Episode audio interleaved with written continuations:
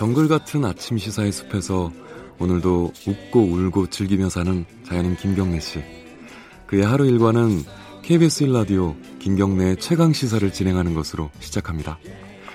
어, 그런데 이게 무슨 소리죠? 아침부터 열심히 준비한 자연인 김경래의 밥상 같이 드셔보실래요? 후회 없는 아침 건강한 시사 김경래의 최강 시사 김경래 최강 시사 듣고 계십니다. 며칠 전에 어, 박찬주 전 육군 대장이 좀 논란이 있었습니다. 이 갑질 논란으로 뭐 한국당에 영입이 되니 많이 뭐 이러고 있는 건데 그걸 해명하는 과정에서 삼천교육대 발언을 했어요. 박찬주 대장이요. 그 본인에 대해서 갑질 의혹을 제기했던 그 군인권센터 소장에게 삼천교육대를 한번 보내야 된다 이런 식의 얘기를 했습니다. 이게 그냥 지나가면서 하는 말이라고 본인은 얘기하겠지만은 어 이게 삼천교육대라는 게 굉장히 비극적인 사건이었잖아요. 그리고 피해자들이 아직 대한민국에 여전히 많이 남아 있습니다. 그분들이 이 얘기를 들었을 때 어떤 심정이었겠습니까? 이게 저런 식으로 지나가면서 할 얘기인가? 아마 그런 정도의 생각을 하셨을 것 같은데 저희들이 오늘은 삼천교육대 피해자 한 분 모시고 이제 기억이 좀 가물가물하신 분들도 많을 거예요. 청취자분들 중에 이제 모르시는 분들도 있을 거고요. 젊은 분들 중에는 삼천교육대가 어떤 사건이었는지 그리고 지금 현재는 어떻게 해결이 되고 있는 건지 어떤 부분들이 해결이 안 되고 남아 있는 건지 좀 여쭤보겠습니다. 아, 좀 먼 데서 서울로 올라오셨습니다. 이 인터뷰 때문에 일부러 삼천교육대 피해자 한일형 한일영 선생님 스튜디오에 모셨습니다. 안녕하세요. 안녕하세요. 예, 마이크에 좀 가까이 대시면은 고맙겠습니다. 예. 아니 대전에 사신다고 제가 들었는데요. 예, 예. 새벽에 올라오신 거네요. 예, 새벽 2시에 출발했습니다. 2시에요? 혹시라도 늦으면 안 될 것 같아갖고. 아, 차가 막힐까 봐. 예. 아, 조금 아니, 저기 타이밍 저기 하면 좀 많이 막히걸랑요. 아니 그럼 뭐 타고 오셨어요? 차 몰고 차 왔어요. 몰고 아 새벽 2시에요. 네. 아드님하고 아, 아니 아들 차 빌려 아들 차. 빌려 가지고요. 예, 예. 아유, 고생하셨습니다. 아, 예. 잠도 제대로 못 주무셨을 건데. 어, 그 얘기부터 좀 여쭤볼게요. 어, 뭐 삼천교육대 피해자시고요. 좀 자세한 얘기는 좀 이따 여쭤보겠지만은 예, 예. 박찬주라는 분은 뭐 잘 모르시잖아요. 박찬주 뭐 일반 사람들 뉴스 보면서 하는 예. 뉴스 보면서 이제 아 갑질 논란 뭐 이 정도만 알고 예, 예. 텐데 이분이 뭐 갑자기 삼천대 삼천교육대 얘기를 꺼냈습니다. 예, 예. 이거 뉴스에서 보셨죠? 예. 그 보고 어떤 생각이 드셨어요? 저그 자유한국당 저기 그 황교안 대표님이 그 이게 뉴스를 이렇게 보니까 뭐뭐 뭐라 그러나 기 귀하신 분. 귀하신 분, 예, 예. 뭐 고귀하신 분, 예. 아, 고귀하신 분이다 이렇게 말씀하시더라고요 보니까. 귀한 분이다 뭐 이런 예, 취지로 예, 얘기를 했죠. 그렇게 예. 취지로 얘기하는데 제가 그뭐 인터뷰하는 거 보고 박찬주 씨 예. 인터뷰하는 거 보고선 느끼는 거 참 이런 얘기 이게 방송에서 해서는 모르겠는데 인간이기를 참 인간이기를 포기한 분이구나. 음, 아, 난 그렇게 참 분개했습니다. 그거 보면서. 그게 어떤 뜻이죠? 인간이기를 포기했다는 게? 그 삼천교육대라는 거는 네. 전두환 신군부에서 저지른 최악의 인권 유린 사건 아닙니까? 네네. 국민들도 지금 이제 예전에는 조중동 할 거 없이 그렇게 선전을 하는 바람에 그뭐 삼천 교육이라는 거 그거 잘 만들었다 이렇게들 생각하는 분들이 많 지금도 많아요 사실은 예.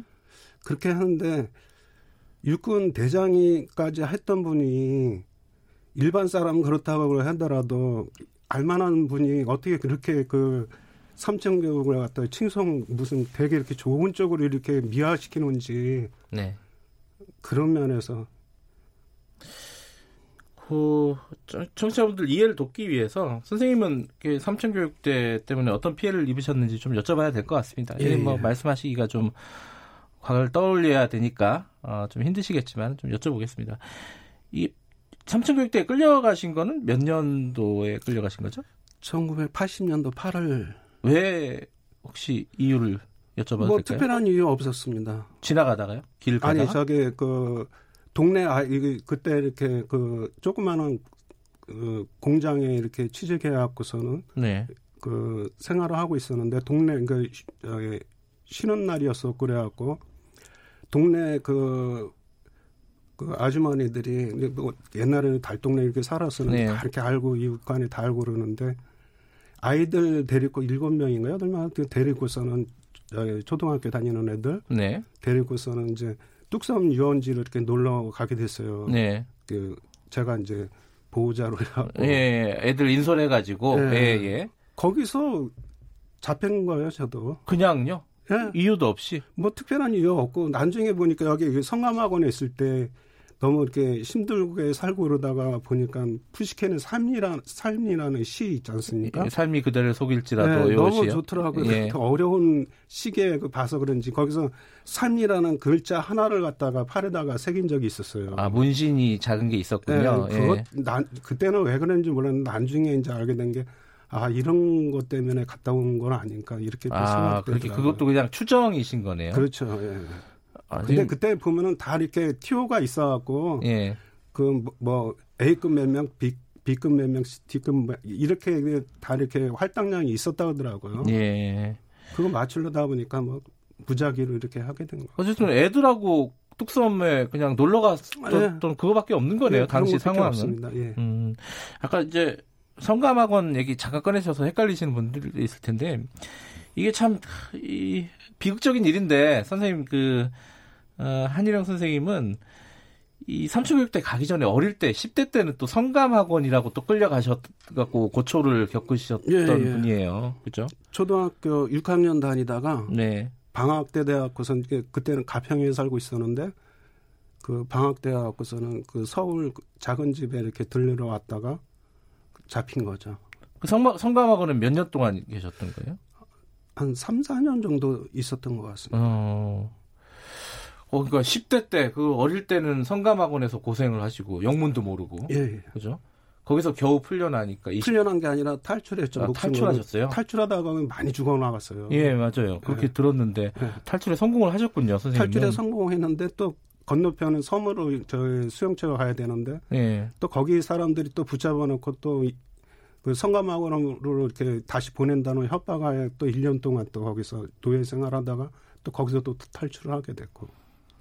하, 이게 무슨 뭐, 속된 말로 사람들이 얘기하는 뭐, 무슨 드라마 같은 삶을 사셨어요. 예. 뭐 근데 어쨌든 그렇게 우여곡절이 있으셨는데 20대가 되니까 삼천 교육대 또 예, 그리고 얼마 안 있다가 또 이제 그 80년도 됐을 거 아닙니까? 네. 또 삼층교육대로 또 이렇게 하하. 연결된 거죠. 삼천 교육대 일단 끌려가셨습니다. 2000 예, 예. 아, 1980년도에요. 예. 끌려가셔 갖고 어느 정도 기간에 수용이 되신 거예요? 사주 교육을 받고요. 삼천 교육. 예. 그 사주 교육 받고 또 그게 D급이겠죠. 그 선생님은 B급이었죠. D급이 저는 예. D급이 그 D급 받은 사람들은 사주 교육 받고 이제 집에 보내고. 절반은 그 나가고 예. 절반 줄여져 갖고 근로봉사로 넘어가게 된 거죠. 예. B급 같은 경우에는 어떻게 되는 거예요? 사주 교육을 받고 사주 교육 받고 또 근로봉사 넘어가는데 그 그 다음 단계는 넘어가기 전에 제가 탈출을 했걸랑요. 아, 또 탈출하셨군요. 예, 탈출을 했죠. 음. 자, 사주 교육 이게 이제 핵심입니다. 이 박찬주 씨가 삼천 교육대 한번 보내야 되겠어 정신을 차리려면 뭐 이런 취지잖아요. 예, 그렇죠. 사주 교육이 어떤 교육이었습니까? 그냥 딱 잘라 말하자면은 거기는 그 그냥 지옥이었어요. 거기는 왜냐하면 일반 군인들 식 저기 그뭐 교육시키는 거 그거에 배로 해갖고서는 구타 뭐 이런 걸 해갖고서는 뭐 걔네들 말로 그 조개들 그 어, 얘기하는 식으로 얘기하자면은 죽여도 괜찮다. 위에서 아. 이렇게 명령 내려왔다. 죽여도 괜찮다. 뭐 그게 진짜인지 사실인지 그건 팩트는 모르겠지만은 지네들 입버릇처럼 이렇게 얘기를 했거나 아, 교육받는 사람들한테 그런 식으로 협박을 했다는 거네요. 협박 실제로 또 이렇게 막 그렇게 잔인하게 이렇게 구타를 해- 심하게 했고요. 음, 선생님도 구타를 많이 당하셨어요? 저는 다른 사람보다 더 당했어요. 왜 왜요? 왜냐하면 첫날 입소하는 날 군기 잡으려 그러는지 그냥 막뭐 빨간 모자 쓰는 조교들이죠. 예. 또 경계병동 뒤에 이렇게 뭐 이렇게 총 같은 거 이렇게 앵둘러 해놓고서는 이제 군기 잡으려고 했으니까 막 자러 울러 우르고 하면서 이유도 없이 막 막 그 경찰서에서 저는 오사 다녔는데 네. 거기서 막 굴리기 시작하고 막 때리기 시작하더라고요. 그래서 나는 그때까지만 해도 군인이라 그러면은 그 국민을 보호하고 막 이, 렇게 좋은 우리가 알고 있는 그런 것만 알고 있었는데 네. 그렇게 패고 그래야 한다 일어나 갖고선 따지 따지기 시작했죠. 왜 패냐고. 뭐 아무 이도 없이 죄도 없는데 네. 그 군인이 이렇게 그 국민은 보호해야 될 어, 군인이 왜 이렇게 패냐고 막 그러니까 그 말에 찍혀갖고 한쪽은 그러니까 한 시간이면은 교육을 갖다가 50분을 갖다가 그렇게 받으면은 10분 동안 쉬게 하고 그러거든요. 그 10분 쉬는 시간에도 저는 따로 얼, 그 얼차려 받고 뭐 하고 그런 거죠. 그 교육이라는 게 어떤 거예요? 목적이 뭐예요? 4주 동안 뭐 왜 그러는 거죠? 그 목적은 그, 취지는 그 삼천교육 만들어는 저 네. 전두환이가 만들어는 취지는 알겠는데 우리가 무슨 그 그 막 거기 군 교육 이렇게 유교 훈련 받고 뭐하고 하면서 그거 받아갖고 어디에 써먹는지 그거는 그러니까 고통을 주기 위한 목적이 아니었을까 그냥 예. 그렇게 생각합니다. 실제로 그 사망자가요 삼천 교육 때 예, 예. 뭐 당시 현장에서도 사망자가 있었고 그 이후에 이제 후유증 때문에 돌아가신 분들도 있을 거 예, 아닙니까? 예. 그게 한 400명이 넘어요. 지금 밝혀진 바로는 선생님도 목격을 좀 하고 그러셨네요. 아 그럼요. 아. 제가 있을 때 두 명인가 저는 오산단에서 두 명인가 그러고 또 내가 이렇게 탈출하고 나와갖고 진역 살고 나와갖고서는 그 피해자들이 또 노무현 저기 대통령 정권 시절에 과거사 진상규명 한다고 네. 해갖고서는 국회에서 살다시피 했었걸랑요. 그것도 예. 삼천경 문제 때문에. 그때 이게 하는 거 보면은 오사단에서 팩트로 나온 거지만은 단체로 이렇게 탈출하다가 총 맞아 죽은 사람이 다섯 명인가 있고 그렇다고 이렇게 나오더라고요. 실제로 쓰러진 사람들도 현장에서 보셨고, 그 사람들은 다 봤겠죠. 어, 예. 아니요 선생님도 훈련을 받다가 아, 제가 있을 때는 이제 네. 두 명인가 봤고요. 아 그래요 쓰러진 사람을요. 예. 그 사람들이 죽었는지 확실하게 죽었는지 살- 살았는지도 모르는 거죠. 확인은 그죠. 못하는데 실려가고 다시는 안 왔다는 거. 아 실려가고 그 뒤로는 못 봤다. 못 봤죠. 그러면 숨졌을 가능성이 꽤 높겠네요. 글쎄 그건 어떻게 모르는데 예. 그냥 추- 그렇게 추정 추정을 하고 어쨌든. 사망자가 지금까지 확인된 것만 뭐 449명이다 이렇게 예, 예. 숫자는 나오고 있습니다. 어, 그 이후에 이제 탈출하시고 나서 이게 굉장히 법적으로도 말이 안 되는 것 같은데 탈출을 했는데 그것 때문에 또 징역살이를 하셨다고요? 예, 예. 개헌, 그, 저, 제명이 개헌법 위반이걸랑요. 아, 탈출을 했다는 예. 게. 아, 그, 1심, 2심, 3심, 그, 상고까지 다 해봤는데, 다 기각이더라고요. 무죄가, 아니, 유죄가 나왔다. 그렇죠. 래서 대법원 징역살이를. 때는 보면은, 대법원 판사 중에 한 분은 그 이해창 씨 아시죠? 그 네. 대통령까지 출범. 그분이 또 담당 그 음. 대법원 판사였었걸랑요. 근데 그 웃기는 게 뭐냐면은 그 당시에 그 국선 변호사 변호사님이 예. 그 소론 논지라 그러나 하여튼 그건 그 제 입장에서 이렇게 예. 다시 살펴봐야 된다. 그제 사건은 이제 네. 그쪽하고 상관이 없고 이렇게 그러니까 무죄 추정으로 이렇게 얘기를 하고 그렇겠죠. 그런데 소론 논지 이유 없다고 해갖고 기각을 시키더라고. 근데 작년 12월 달에 대법원에서 그 국선 변호사님이 이게한 취지를 해갖고서는 그, 막, 어? 위헌무효? 예. 네, 위헌무효 판단을 했어요. 아, 선생님 사건이죠? 예. 내 사- 사건이나 똑같은 사건인데 아, 그 사람은 10개월 받았고 저는 예. 1년 받았는데 똑같은 사건이걸랑요. 같이 그 근로봉사에 갖고서 넘어가고서는 도망간 사건이고 저 역시도 그러니까 도망간 선생님은 지금 그걸 재심을 신청하셔가지고 판결을 기다리, 됐어요. 예, 기다리고 있는 상황인 거죠? 재심 아직 받아들이지는 않았는데 예, 똑같은 사건이니까 받아들여지게 하겠죠. 예, 그걸 기대하고 지금 기다리고 계시는 아, 거고요. 그렇죠. 그러면 그 이후에 그 국가에서 어떤 보상을 해준다거나 어, 사과를 한다거나 이런 어떤 과정은 음, 있었습니까? 그, 어, 일부분 네. 그 죽은 사람들, 네. 그 사망한 사람들하고 그 장애를 입, 네. 입고 거기 진단 나온 사람들을 하나에서 뭐 풍족한 건 아니라도 그 저기 배상 차원이 아니라 그냥 보상 차원에서 선생님 같은 경우는 저 같은 거는 없죠. 그러니까 없어요? 조금 아까 어... 그두 부류 외에는 네. 없어요.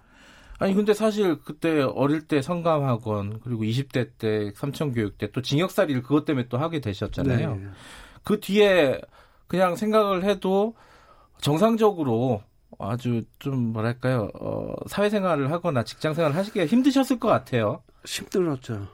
직장생활이라는 거 할, 하고 싶어도 못했고 왜냐하면 10대 때는 배운 게 그 차단을 해야 국가에서 차단하는 바람에 못 배워서 그랬죠. 예. 20대 때는 삼천교육을 해갖고선 징역 살고 나오고 난 다음에 뭐 기술이라도 배워서 살아야 될 거 아닙니까? 네. 기술이라도 배우려고 조그마한 공장이 들어가고 그러면은 그 삼천교육 갔다가 나온 놈이라고 그 어디 저기 막 사장들한테 음. 이기를 하고 지금이야 뭐 노동법 때문에 자를 수는 없겠지만은 그 당시에 그냥 나가라면 나갈 수밖에 없는 형편이었었거든요. 그럼에도 국가는 전혀 보상이나 이런 부분들도 없었다. 없었죠. 저는. 어, 지금 뭐 박찬주 대장은 사과할 뜻이 없다. 삼천교육대 발언에 대해서 이렇게 얘기를 하고 있는데 거기에 네. 대해서 한 말씀 하시면서 마무리 좀 해야겠어요. 기대하고 그런 분한테 사과 받, 받고 그런 그뭐 기대도 안 하고요. 네. 바라지도 않습니다. 그런 분들한테서 뭐 사과 받아봤자 뭐 하겠습니까, 솔직히. 음. 그 진정 사과라는 게 진정 뉘우치고 잘못된 걸 갖다가 진정으로 그 해야 되는데 그럴 분 같지가 않습니다. 이게 그냥 지나가면서 할 수 있는 말이 아닌 것 같습니다. 그리고 재심 어, 좀 잘 진행이 되셔가지고 예, 예. 어, 뭐 어떤 뭐 보상은 인생에 대한 보상은 어렵겠지만 그래도 어느 정도는 좀 해결이 됐으면 좋겠다 예, 이런 생각이 듭니다. 이렇게 멀리까지 와주셔서 감사드립니다. 예, 감사합니다. 네, 삼천교육대 피해자 한일영 선생님이었고요. 어, 김경래 최강사 1분 여기까지 하겠습니다. 잠시 후 뉴스 듣고 8시 5분에 돌아옵니다.